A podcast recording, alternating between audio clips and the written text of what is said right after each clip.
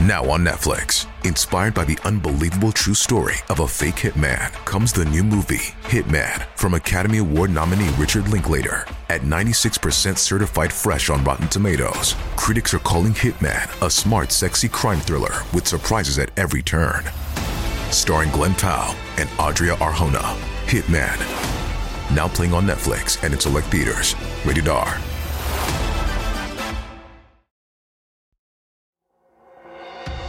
Unexplained Deaths and Mysteries with Deborah Davis.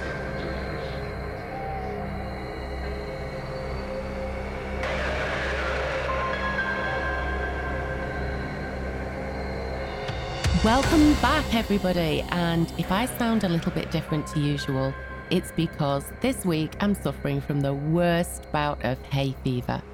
So, we are here to discuss a second kind of take and look at our third episode, which we called The Cheshire Serial Killer. Now, today, though, it's not just going to be me and Ian talking about this. We actually have two guests with us, one of whom you've heard before, and that's Frankie. And we also have kind of well a special guy really because he's he's kind of got this oh whole persona that kind of terrifies the life out of me. he's an investigative journalist. So, you know, the word journalist is actually quite scary. um, but we have David Collins. He's written a book recently about the Serial Killer, and I'm going to pass you over to Ian now, and he will tell you more about it. Morning, Debbie and uh, David and Frankie and everyone listening. Great to be back again. I hope your hay fever improves. I guess your sharp tongue will remain throughout, nonetheless. Um, but it's really, really interesting, Debbie, that you mentioned about you know uh, you being frightened of the journalist tag. The first time we met at CrimeCon, I had a media badge on me, and I remember asking a senior police officer his thoughts on capital punishment, and he turned around and looked at my badge. He said, "I'm not talking to you." And then when I explained my background, he whispered in my ears, "Hang 'em." So yes, I know that labels can be very uh, uh, intimidating sometimes. But listen, uh, let's get on with the show. Uh, Frankie, welcome back. I really enjoyed the David Kelly analysis, and I think that you bring a very special operational reflection to our discussion. So, uh, what have you been up to, and how's things generally? Uh, retirement suits, let's put it that way. I'm quite happy uh, in my little life in Dorset and bimbling around in the sunshine by the sea, and I have no intention of ever going back to policing again. Sounds good. And for listeners out there, uh, and I've written a story about it on my blog. Uh, Frankie and I had a night out in Poole. We went to the Speedway, and we had a couple of gin and tonics. Uh, can't remember much about it, but it was a it was a fun evening, wasn't it, Frankie? Frivolities out of the way. Uh, David, welcome. Um, really looking forward to today's podcast. Hello. You've had a bit of an introduction from uh, from Debbie there, so so follow that one. I know, I scare myself sometimes. I'm not scary. I try not to be. I guess my background is I'm an investigative reporter. Uh, I was hired by the Sunday Times uh, Insight team in 2015. So I worked for the, I was deputy editor of the Insight team. So that was the kind of the the team set up by Harold Evans in in the 60s to kind of investigate subjects of of kind of public interest and do in depth work. Past hits have been the thalidomide um, scandal, which you'll all know about. The Sunday Times campaigned a lot on that. Insight revealed that Israel had the bomb, which is quite a was a big scoop at the time. Um, they got the first interview with Kim Philby, the MI6 def- uh, defector. Um, so it was a big thing to walk into.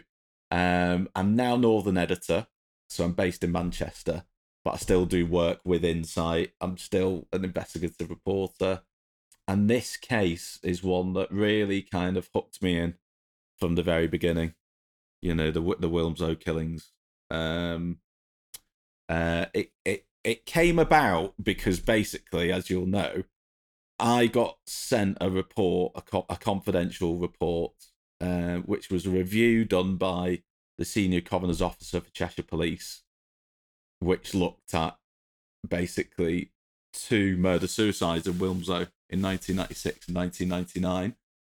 And the that the author of the report, Stephanie Davis, also kind of took advice from independent forensic experts, former investigators like Frankie, that sort of mold. So she took a wide range of kind of opinion and expert advice, as well as her own. You know, she's very highly qualified in her own right in terms of kind of uh, you know she's she's got forensics qualifications. She's uh, she's made a lot of her role uh, as a coroner's officer, made it more than what it is really. So her review really intrigued me. You know, 179 pages of it, and making these parallels between these these two murder suicides, which I thought, you know, after taking advice and reading it, I thought, yeah, you know, I think she might have a point here, and that's how I got into it really. David, perhaps for, for our listeners and, and, and I guess ourselves in the room, when a confidential report hits your email or, or your desk, what process do you go through? First of all, from a criminologist point of view, my doubt sets in is the authenticity of, of these types of reports. For the benefit of the listeners and ourselves, could you just go through the process of receiving it, who you have to share it with, how you check the intelligence and then the sort of legal parameters. I think that would be quite fascinating before we get into the timeline of the case. So, I mean, I guess when you get it in, you check your sourcing, you work out how credible the source is. There's always a kind of a risk assessment done by, you know, the re- reporting team where you look at, you know, have you used that source before? Do you know them? Where's it come from? What the chain it looks like. I mean, this is well established, but Stephanie was not the source. I can't obviously ever discuss who who that person was, but I mean, there there is a kind of uh, you so you, you you take a whole you know rounded look at it. You read the information in it. You work out, you know, who the author was. Are they are they employed? Is is the person who they say they were uh, are? And yeah, that's pretty. I mean, um, and then you, you I mean, to broaden out, it's always useful to speak to kind of experts in their field, especially on something like this. You know, I've I've reported on crime for eighteen years probably, but I'm the by no means an expert. you know, in in different areas. You know, but so you want to speak to people who are so you begin a process of, you know, who do you want to speak to with a report like this? Well, you know, a former SIO might help. Um, someone in forensics might help. The people mentioned in the report. So you kind of you you you, begin with that really. But it was quite an extraordinary thing to bring to, you know, my bosses at the Sunday Times. Obviously, you know, I've got a report leaked it's currently in the you know in the hands of the major incident team for Cheshire Police.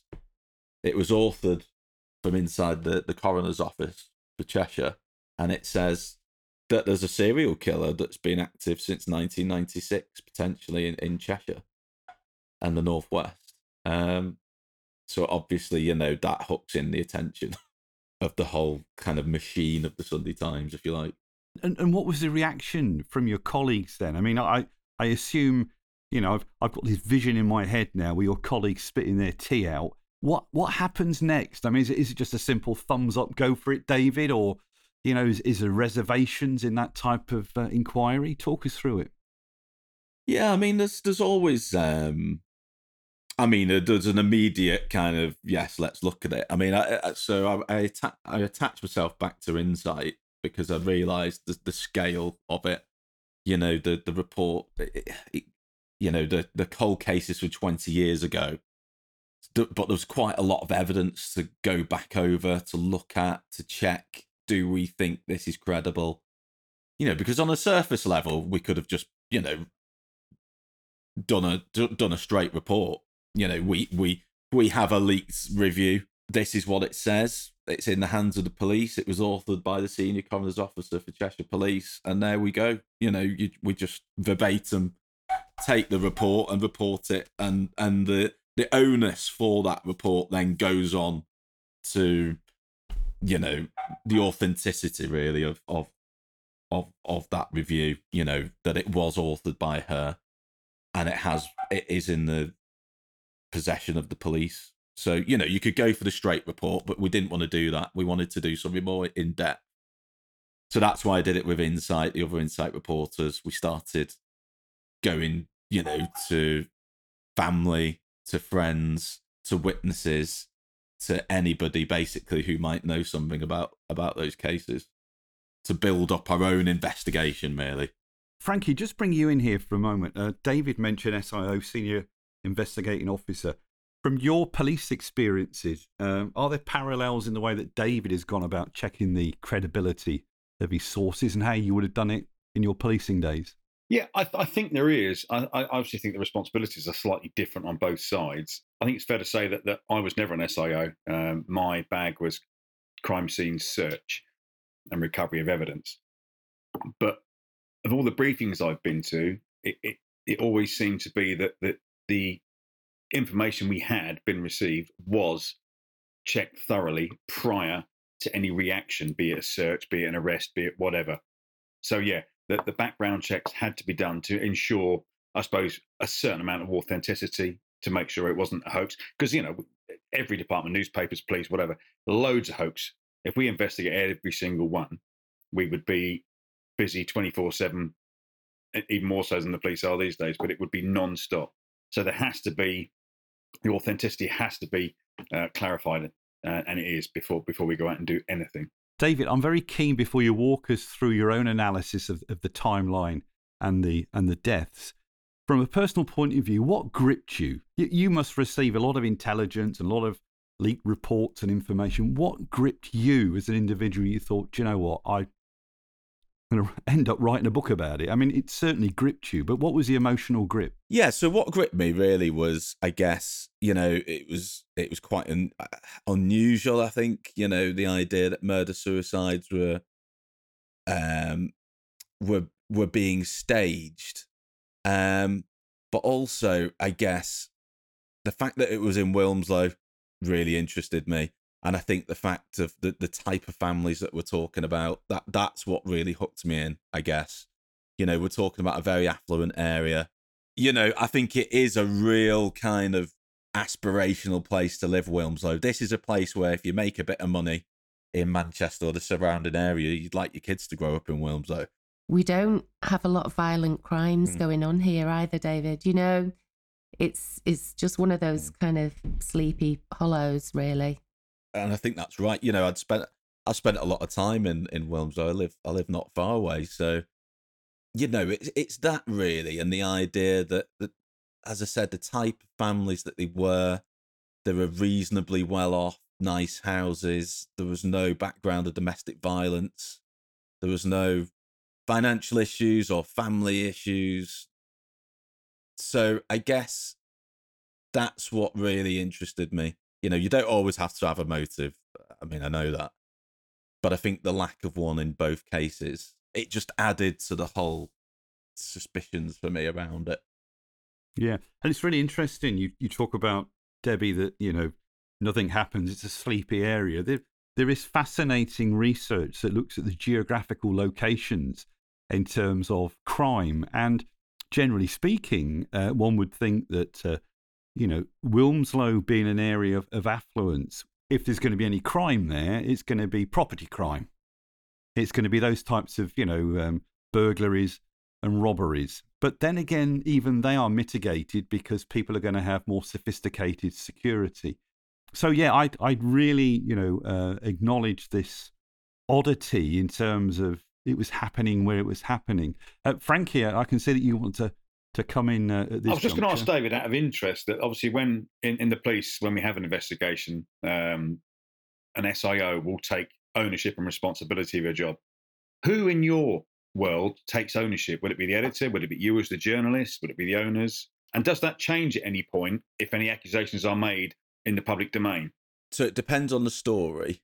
It depends on kind of what team is built around the story really. So this this one it would have been I I brought the story in, but uh, it would have been Jonathan Calvert who was Insight editor. So he kind of was the kind of field marshal general, if you like, of, of the story. So he he sits on top of Insight, and he basically he's an extraordinary reporter.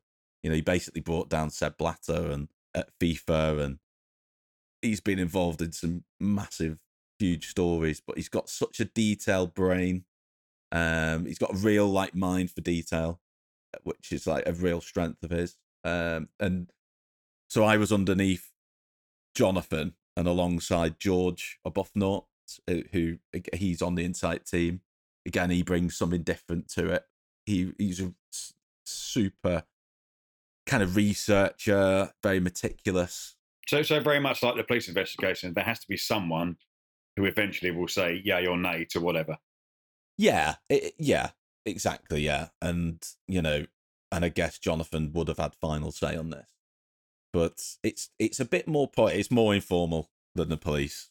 You know, it's kind of like this, really. You know, this format. You know, it's the it's the three of you in a room having a row and, and, and going out and discussing things and it's all of that isn't it? You know it's not a kind of although maybe it's like that amongst detectives you know um to an extent.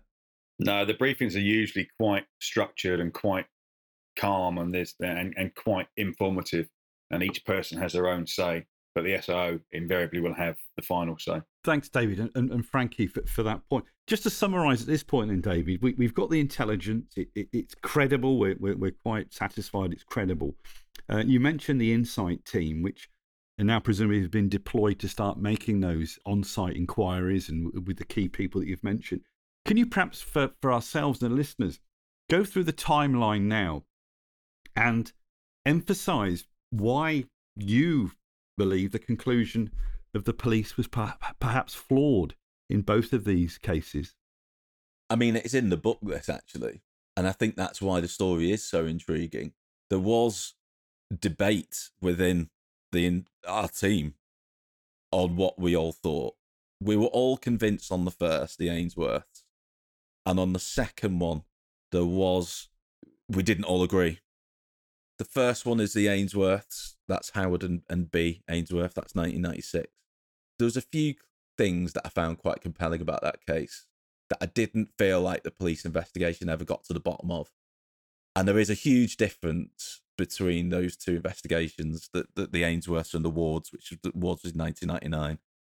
The Ainsworths was really a very, quite a, a quicker, more speedy investigation and there were things that I felt like they didn't get to the bottom of. The big one for me was the tablets beside the on the bedside cabinet.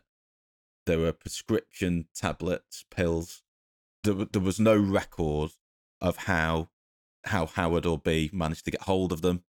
There was there was no evidence or sign that they'd ever gone anywhere and bought them. So it's just a, it, it was basically a mystery. You know, they did they didn't work that out. And what was doubly strange, I felt, was this idea that he'd done this method of of putting a bag over his head, but the toxicology came back negative for for those tablets.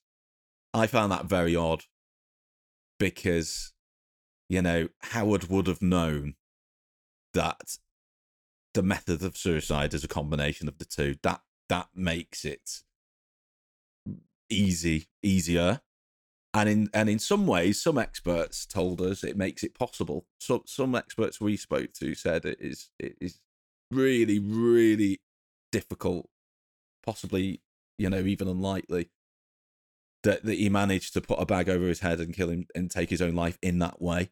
You know, at the crucial moment, what they tend to find, I think, is that you take the bag off. You know, it's just human instinct. No matter how much you want to take your own life, you will always at that point, you know, take it off, but we'll combine with the tablets. Then you know that that that is the method. So I think that was a real that was a big red flag for me. The other big one was the actual scene itself, where basically Howard has no blood on him.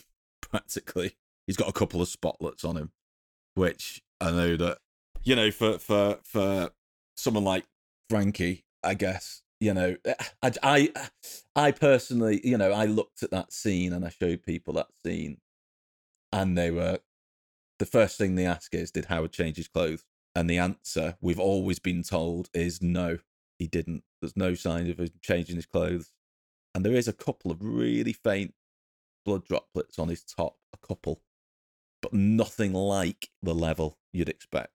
So those two things for me, really, for that first case. Thanks, David. Let's just pause you there. I know uh, Deborah and Frankie are very keen to come in. D- Debbie.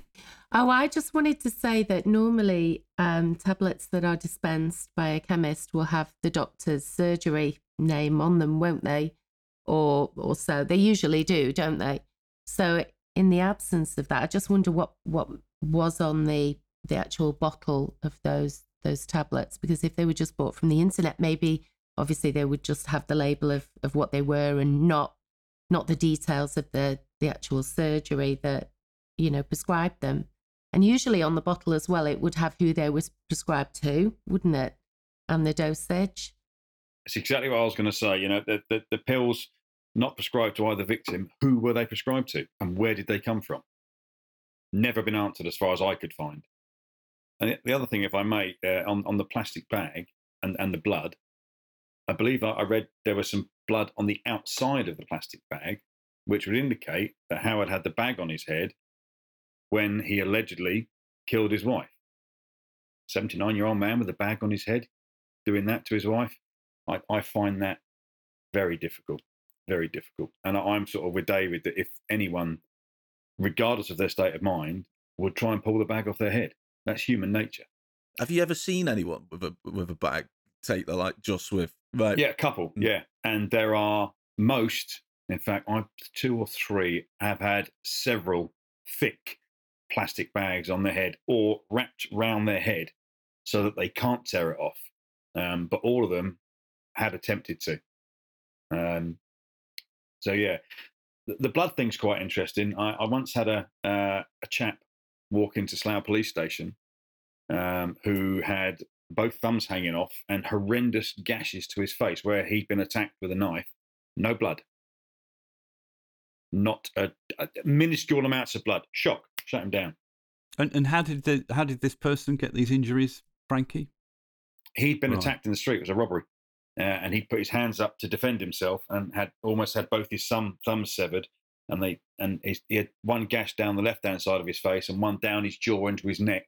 Uh, and I'm talking wide open gashes, but very little blood. I sense, Frankie, that, that you've got the same sort of suspicions as, as David has. I, I could see it in your face as you was going through it, and you know, shaking of the head uh, from time to time. Um, even in chaotic murders, be they spontaneous or, or they be planned, there is an order in the chaos. But there does not appear to be that order one would follow that this was a murder suicide. So the, the first the first anomaly I think, Ian, the first lack of order would, would be the alleged well, the suicide note was left at the scene. It looks as though our lives have gone, so I've given her some sleeping tablets and I will have to throttle her. Didn't do either of them. And that, that so that's that's the first thing that's out of order. But but what happens, Frankie, in a investigation into uh, deaths where clearly, as David has already pointed out, two immediate red flags, and you, you've added other red flags.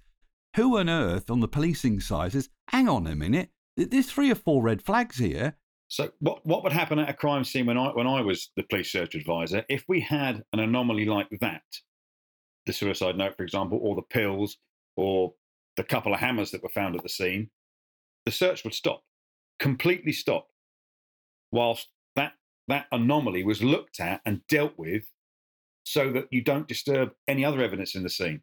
The anomalies have to be looked at and dealt with individually, so as you're not you're not ruining any other uh, evidence for the investigators later on. I, I sort of listened to what David said earlier on about the, the Howard and B Ainsworth job that the police made a very quick decision. It was a murder suicide, and I think that shows in the level of search at the crime scene and the way that the evidence was dealt with. Have you, from your experience, without naming names, Frankie, though, come across SIOs who are so prescriptive in their hypothesis? You know, this is definitely a, a, a murder suicide from the, from the get go, and what anything else comes into their view, they're just blinkered.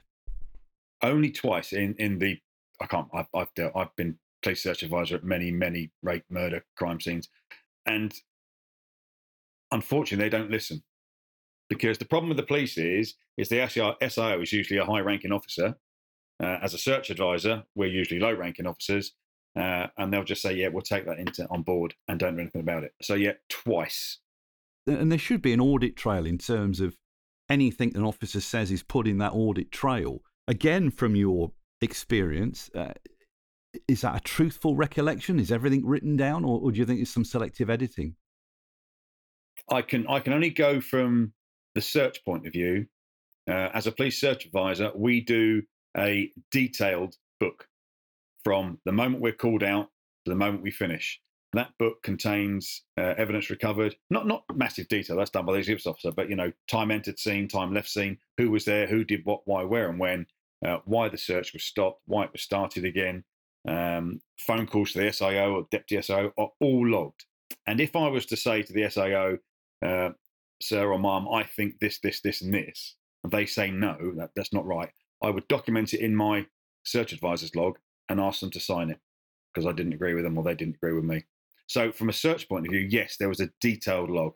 Okay, I'm going to ask you a difficult question now, but I know that I can ask it and I know that you'll give it a, a, a really good answer because you're that type of guy.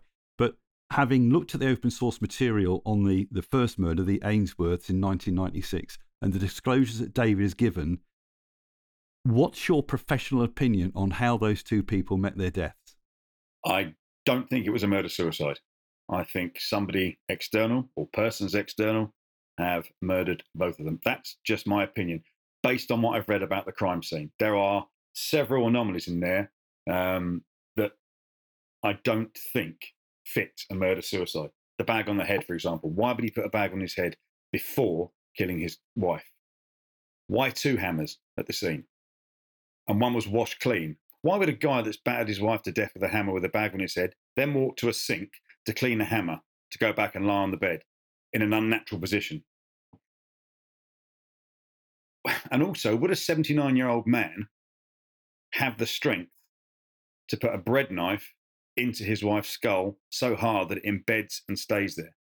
I, have I've only seen that once in my whole career, and the guy that had the knife in his head was free from pain and completely lucid and conscious. But the force it took to get that knife into his head was amazing. I'm not sure a 79 year old man really, and to, against a woman he loved and lived with, would do that. And there's one other thing the plastic bag, apparently, uh, later on, and uh, this may need to be qualified, I read somewhere, was taken from evidence to be retested, and it was handled so many times by police officers that all the evidence was compromised on it. So th- there again, there is basic police procedures that haven't been followed. I have to say, it, it I think it's shameful, it, and it, it, it's bonkers uh, to have almost like no deliberation at all in terms of those red flags. Almost like, well, my guess is they've gone in murder suicide. That's it. Shut it down. I think as well, something else to take into account is that the level of violence that was shown towards his wife, you know, with the knife embedded in her forehead, is a display of rage. And there doesn't seem to be any kind of background evidence of Howard having fits of rage. Certainly on that last day that he was seen by the neighbour, Margaret, she said that he appeared to be his normal, usual self and he was polite and, and everything else. And I just think that it's it's very odd that he would write a note saying he was going to give her sleeping tablets, have to throttle her, and actually ends up embedding a knife in her forehead. I mean, it's horrific, isn't it? It just doesn't add up to me. The, the scale of the, the difference in scale between those two is massive, yeah, it? it is. It is. And you know something? My dad had prostate cancer that spread to his liver and his stomach. And my dad actually decided that he wasn't going to be around anymore. And I remember going to see him, him and my mum, one particular day. And I noticed he'd not taken his tablets. And he said, No, I haven't taken them. And he didn't kind of say why, but I knew why. You know, my dad was ex police and he was RAF. He was very military, slightly distant, you know, really. And and he said to me, I've made an appointment for you at the bank next week on Tuesday. And I said, Really? What for? And he said, Well, you just need to go to that appointment. And it was kind of, we were having this strange conversation.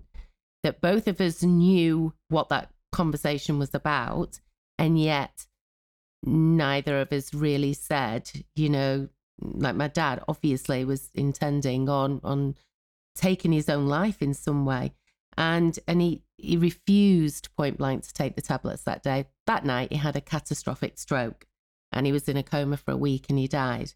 Um so I, I don't that was his mindset, you know, evidently. I'm not going to take the tablets. I know what's going to happen to me because he had a heart issue as well. And that's really what the tablets were for.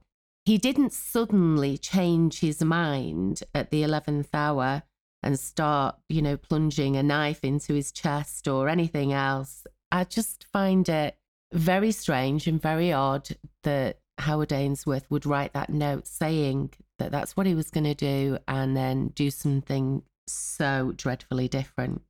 Just seems odd.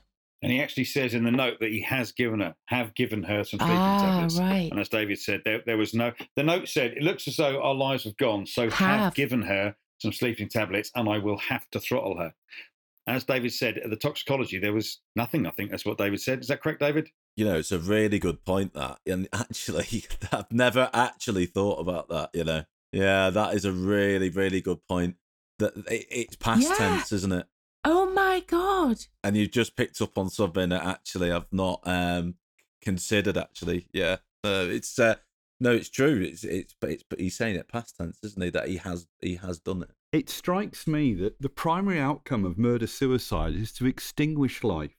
It's not to create terror for those that discover the bodies. And the likelihood is the people that will find the bodies to begin with are friends and loved ones.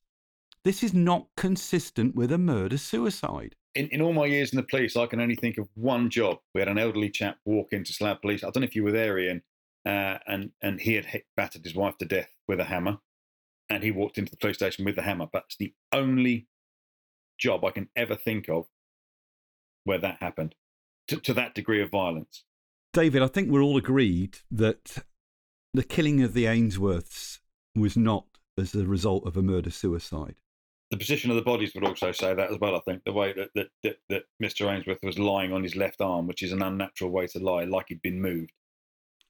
So, David, be, be, before we move on, because I think you said that you and your team were, you know, joined up in the thinking um, on that one. Any more about the Ainsworth um murders? I'm going to call it murders now because that's my professional opinion that they were murdered. Before we move on to the the other case, I think we've covered quite a fair bit of it. I mean, I, th- I think, I think, a- I think just the level of violence, like you said, a lot of the kind of professionals we spoke to, kind of ex police officers and so on. Um, I think like like like Frankie picked up on on in in your in your first episode on this subject. That level of violence is really unusual. Um, it does happen, but it is unusual. So I think that that, that, that was that was a big red flag. Murder suicides like this usually show rage, and these two don't appear to have any sort of rage or hatred throughout their whole life. I mean, there was there was that kind of um, you know through the process of speaking to people who actually knew them. There's somebody I spoke to who was B's boss at the funeral parlor, who who I spoke to at length, Robin Curry, and he gave a really good insight actually, in, as to how a, like a, a friend viewed their relationship. And although you know, uh, with all these things, you can never take away the idea that someone could just snap behind closed doors. And that's what we always had in mind. It is always possible. You know, you can build up a picture of people, but then do you really know what's going on behind closed doors? It's that it's that old adage, isn't it? So we've always got that in mind.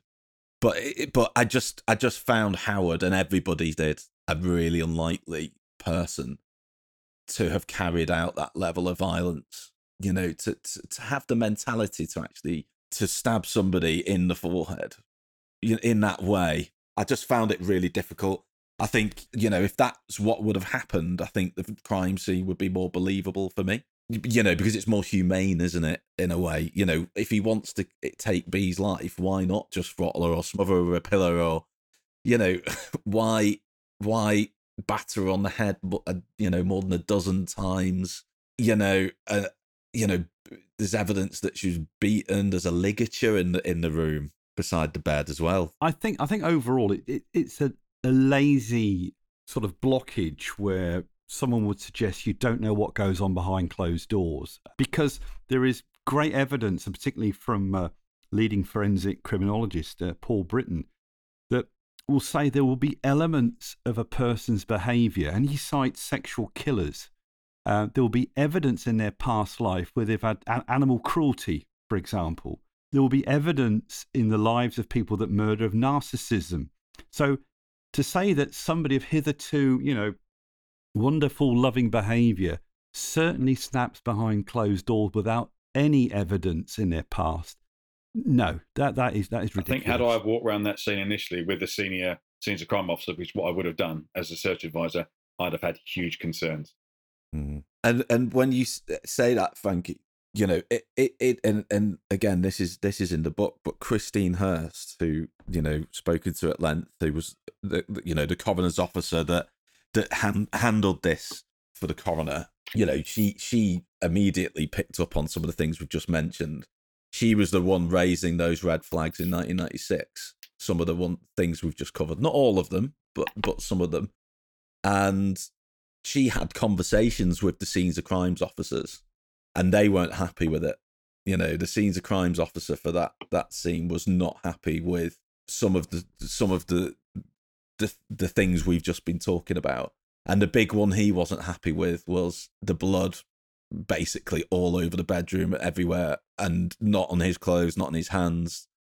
He'd, he'd looked personally for clothes blood-stained clothes in the bins in the you know surrounding area in the you know he could there was there was no evidence that that Howard ever changed out of out of his clothes so so definitely the scenes of crimes officer was not happy That does indicate that someone higher up then has, has said, no, this is a murder suicide and pulled the plug on it. and also there was a there was the idea that um that basically they they cleaned up the scene before the post-mortems took place which christine hurst was was really shocked by and still is that they'd actually basically scrubbed the bedroom completely clean before they'd Wow. e- they'd done the actual post-mortem the pathology on the bodies which as you know is a big way to glean clues glean evidence you know of how a person died and then feed back into the into the investigation so there, there was that as well so that that feeds into the kind of idea of the you know there was a really kind of quite relatively quick decision made Can I ask you, David? It, it comes into my head now, and, and I'm reluctant to use the word. It's either flawed policing or a conspiracy in terms of pressure being put on the police to, you know, wrap this up really quickly. I mean, what are your thoughts on either of those two outcomes? I've never come across any suggestion of conspiracy in terms of kind of certainly not at the time. From what I know of the detectives or some of the detectives, they were pretty decent, experienced people. So it is a strange one, but at- the same, I can see in some ways why they did think it was a murder suicide initially. It's just when you probe in further that I think it does raise so many suspicions. You know, they had a note. I think there was, you know, Howard did have a belief in euthanasia. That is that is worth mentioning. Um, you know, but and I think those two things really did steer the investigation from an early point.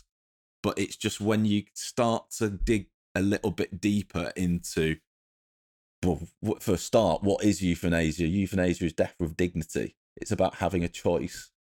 You know, there was no choice in the way B died. It was not dignified the way she died. You know, the way her bodies, their bodies was discovered was was not a nice experience for for the officers that found them. Spoke to one of the officers who, you know, it's just something you'd never forget. Basically, you just don't.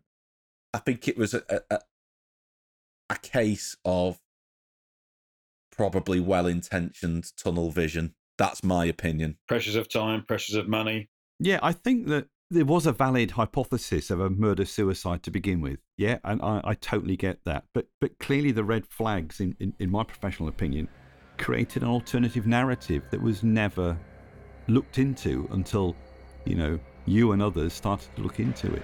Wow, blimey, guys, we've been talking for ages. You just kind of forget the time, don't you? Anyway, I think what we need to do is wrap this up for now, and then we will be right back with you next week for our second part of this really interesting case. So take care for now. See you soon, guys.